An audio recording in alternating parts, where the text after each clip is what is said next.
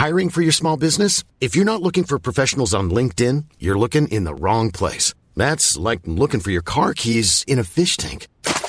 LinkedIn helps you hire professionals you can't find anywhere else, even those who aren't actively searching for a new job but might be open to the perfect role. In a given month, over 70% of LinkedIn users don't even visit other leading job sites. So start looking in the right place. With LinkedIn, you can hire professionals like a professional. Post your free job on linkedin.com slash people today. One size fits all seems like a good idea for clothes until you try them on. Same goes for healthcare. That's why United Healthcare offers flexible, budget-friendly coverage for medical, vision, dental, and more. Learn more at uh1.com.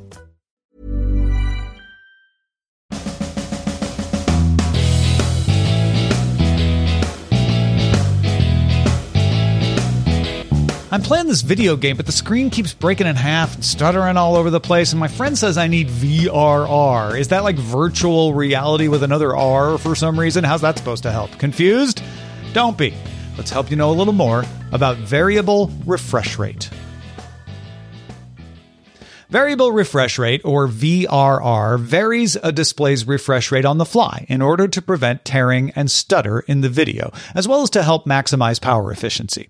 Before we can understand VRR though, you need to understand what refresh rate actually is. Like, doesn't make any sense to vary it if you don't know what it is in the first place. Now, a lot of you have heard like 60 hertz, 90 hertz, 120 hertz as a refresh rate, and you know a bigger number is better, smoother, but what is it exactly?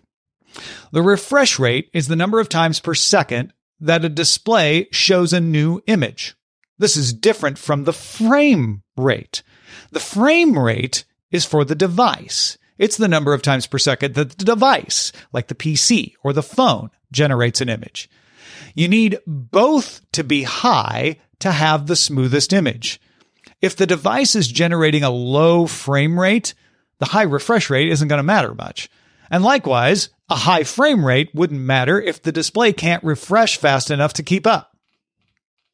Refresh rate was very important in old cathode ray tube monitors, your old CRT monitor, because those monitors didn't keep the image up for very long. The pixels fired light that then faded out. You had to keep refreshing them in order to maintain the illusion of a static image, hence the flicker caused by CRT monitors. LCD based monitors don't have that flicker problem. Liquid crystals stay in place. They don't fade unless you tell them to go dark. Now, refresh rate measurements were created for CRTs. CRTs worked by creating horizontal lines from top to bottom fast enough that the lines were refreshed before they totally faded out. And that rate was measured in hertz, H-E-R-T-Z. Hertz is a unit of measurement for the number of cycles of something per second. Display refresh rates were set to measure how many times the entire screen could refresh all 1024 lines or however many it had. 90 hertz would mean the screen could run through 90 cycles of refreshing itself per second. The higher the refresh rate, the less perceptible the flicker. That was important for CRT monitors. Of course, now we mostly use LCD displays or something similar where the pixels, much less the lines, don't fade. However, you do need to refresh the pixels to show a moving image. And LCDs often still use the metaphor of lines, even though only the pixels that change are refreshed in each pass through. But since you're only changing the part of the image that changes, flicker isn't an issue, except maybe with the backlight in some cases, but that's a separate issue. You're still only changing those pixels every so often. And that refresh rate on LCD monitors is still important though, because it's the limiting factor on the frame rate. And knowing all of this is going to help us understand the benefit of a variable refresh rate. Remember, a video is a series of frames. You have a picture of the horse with its hooves on the ground, and then a picture of the horse bending its legs, then a picture of the horse with all the legs up. You show them fast and it looks like the horse is galloping. The fast refresh of the frames gives the illusion of movement. Refresh rate means every fraction of a second, the display works through all its lines to change pixels based on the new information in a new frame. With a fixed refresh rate, a new frame can only be shown when the refresh interval is over, when the display begins refreshing the image from the top. So let's see why that's a problem and why we need it to vary. For simplicity, let's say the refresh rate is one time per second. That's a horrible refresh rate. No one could live with that, but it's going to be easier to wrap our heads around. So one time per second, the image gets refreshed. And then let's say the frame rate, how often a new frame is coming from the device is one time every one and a half seconds. All right. So the first frame arrives at the beginning of the first refresh cycle. Great. One second passes, a new refresh cycle begins, but there's no new frame yet. So the image stays the same. Now, one and a half seconds into this whole cycle, and a half second through that second refresh, a new frame arrives, but the second refresh hasn't finished yet. So that new information is just going to wait. Two seconds pass, and now the second frame can go in during the third refresh. But remember, that image is now a half second old. Once we start the fourth refresh, a third frame is delivered. And now at the beginning of the fourth refresh, the third frame goes in and we're back in sync. But even in this simplistic example, you can see the stutter that's going to happen. You had one frame up for two seconds and then one up for a second. Every other frame is going to last twice as long as the second one instead of having a smooth video where each frame is one and a half seconds long. You're going to get a jumpy video. Now you can fix this lag by trying to use info from the new frame mid refresh. Remember, in LCDs, it's not actually drawing a whole new frame each time, just updating pixels. So let's say a ball is going to move a little bit to the right at the bottom of the screen. that's the only thing that's changing. If you're halfway through the second refresh, before you get to the bottom of the screen where the ball is, you can incorporate that new frame info and you can show the ball moving position at the right time, a half second in. That avoids lag and stutter. Uh, that's all well and good until you're trying to update something in the picture that no longer matches the half that was already refreshed. Let's say you're walking down a path that runs from the top of the image to the bottom. You start to turn, so the path appears in a different part of the image if you try to update it mid frame. It's going to be broken. That's when you get something called tearing, where say the half of the image on the bottom doesn't line up with the top. There's all kinds of computations that can anticipate and adapt for this sort of thing, but it adds overhead and reduces the performance of the video display. Okay, so just set the refresh rate and the frame rate to be the same, right? Everything is smooth, done, and done. Sort of. You can do this. The problem is video game designers don't cooperate. video games sometimes change your frame rate during the gameplay. Uh, some of it varies by just a few frames depending on what you're doing in the game to keep it smooth, and sometimes it varies by design because there's a trade off between scene complexity, resolution, and the frame rate that a particular GPU can achieve. If you lower the frame rate that GPU is trying to do, that leaves more power for the GPU to do other things like shadow effects, texture, advanced ray tracing. So a game might go for 30 frames per second at some point when it wants to have a stunning slow mo or underwater scene, and then ramp up to 120 frames per second for fast combat action. A variable refresh rate lets the display adapt within a range to whatever frame rate the device is generating. So you might have a variable refresh rate between say 40 hertz and 120 hertz, for example. That's pretty common. How did we get VRR? It's been around for a while. VRR first came to video cards with NVIDIA's V-Sync, sort of. V-Sync, very different than G-Sync. Let's explain what V-Sync is first. V-Sync kind of flipped the script, cheats a little.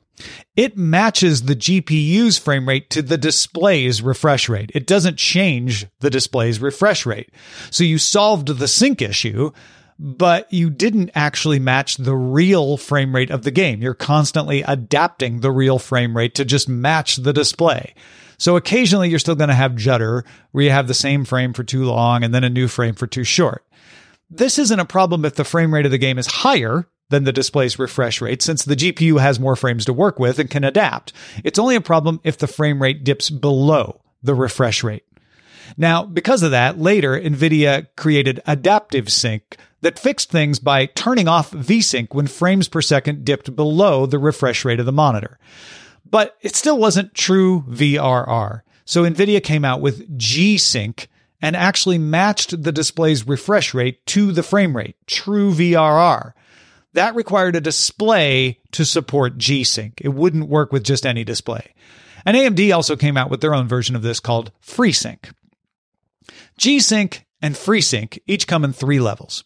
AMD's FreeSync entry level reduces tearing and latency. The second level, called FreeSync Premium, supports 120 Hz, and the third level, Premium Pro, adds improved HDR tone mapping. That's another benefit of VRR.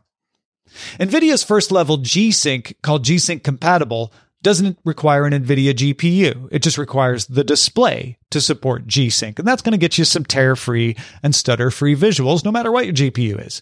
G-Sync on the GPU, the second level, requires the display and the GPU to support it, and that can support up to 120 Hz. The third level, G-Sync Ultimate, adds that improved HDR tone mapping and also promises lower latency.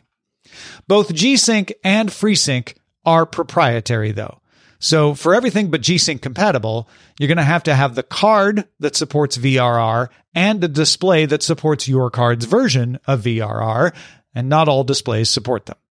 However, VRR is now a part of HDMI 2.1 for resolutions up to 4K and frame rates up to 120 frames per second.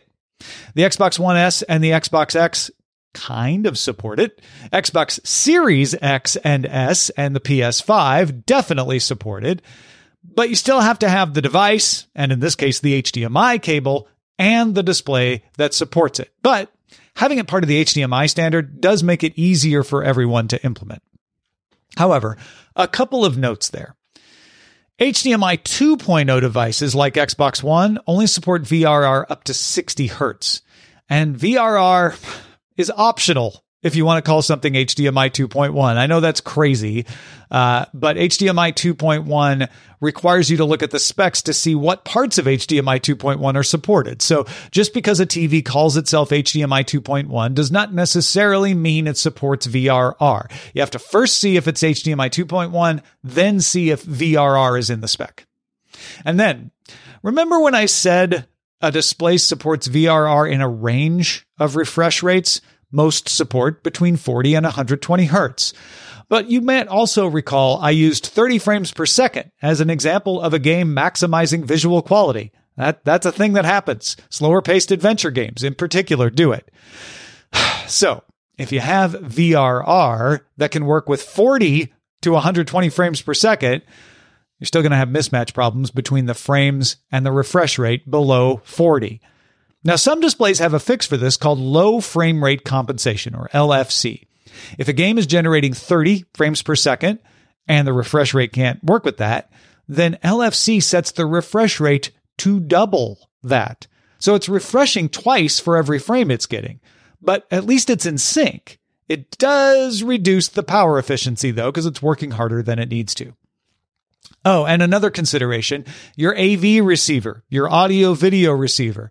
If your surround sound is getting its audio direct from the device, the receiver will need to support VRR too to keep the sound in sync with the frames. And most AV receivers do not support VRR. The workaround is to use HDMI to send the sound to your TV that does support VRR, and then the TV can send the sound to the receiver. Now, you can do this by connecting an optical cable from the TV or using HDMI ARC or eARC. One last caveat. We've talked about LCDs as the example here because LCDs can update pixels independently of the light source. However, as those of you who have listened to our Know a Little More episode on QD OLED know, OLED screens have pixels that are also the light source, and that's a big advantage for them. For some reason, though, VRR doesn't play well with that, and some OLED users report grayer, more washed out black spaces, which is disappointing because the big advantage of OLED over LCD is the deeper blacks.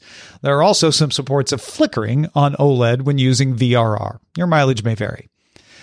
But in the end, how important is it to have VRR? Not all games can benefit from it. So if you aren't playing games that make use of VRR, it's not important. If you want the best looking picture, or the lowest latency, though, it might be worth it. Generally speaking, the advice is that people who play multiplayer, sports, or fast twitch games need VRR the most. If you play a slow paced adventure game and you don't need the visuals to be absolutely perfect every millisecond, it may not be as big of a deal. In other words, I hope you know a little more about VRR, variable refresh rate.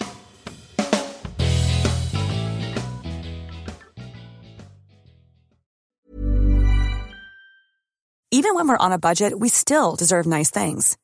Quince is a place to scoop up stunning high-end goods for 50 to 80% less than similar brands. They have buttery soft cashmere sweaters starting at $50, luxurious Italian leather bags, and so much more. Plus, Quince only works with factories that use safe, ethical, and responsible manufacturing. Get the high-end goods you'll love without the high price tag with Quince. Go to quince.com slash style for free shipping and 365-day returns. Mom deserves the best, and there's no better place to shop for Mother's Day than Whole Foods Market. They're your destination for unbeatable savings, from premium gifts to show-stopping flowers and irresistible desserts. Start by saving 33% with Prime on all body care and candles. Then get a 15-stem bunch of tulips for just $9.99 each with Prime. Round out Mom's menu with festive rosé, irresistible berry chantilly cake, and more special treats. Come celebrate Mother's Day at Whole Foods Market.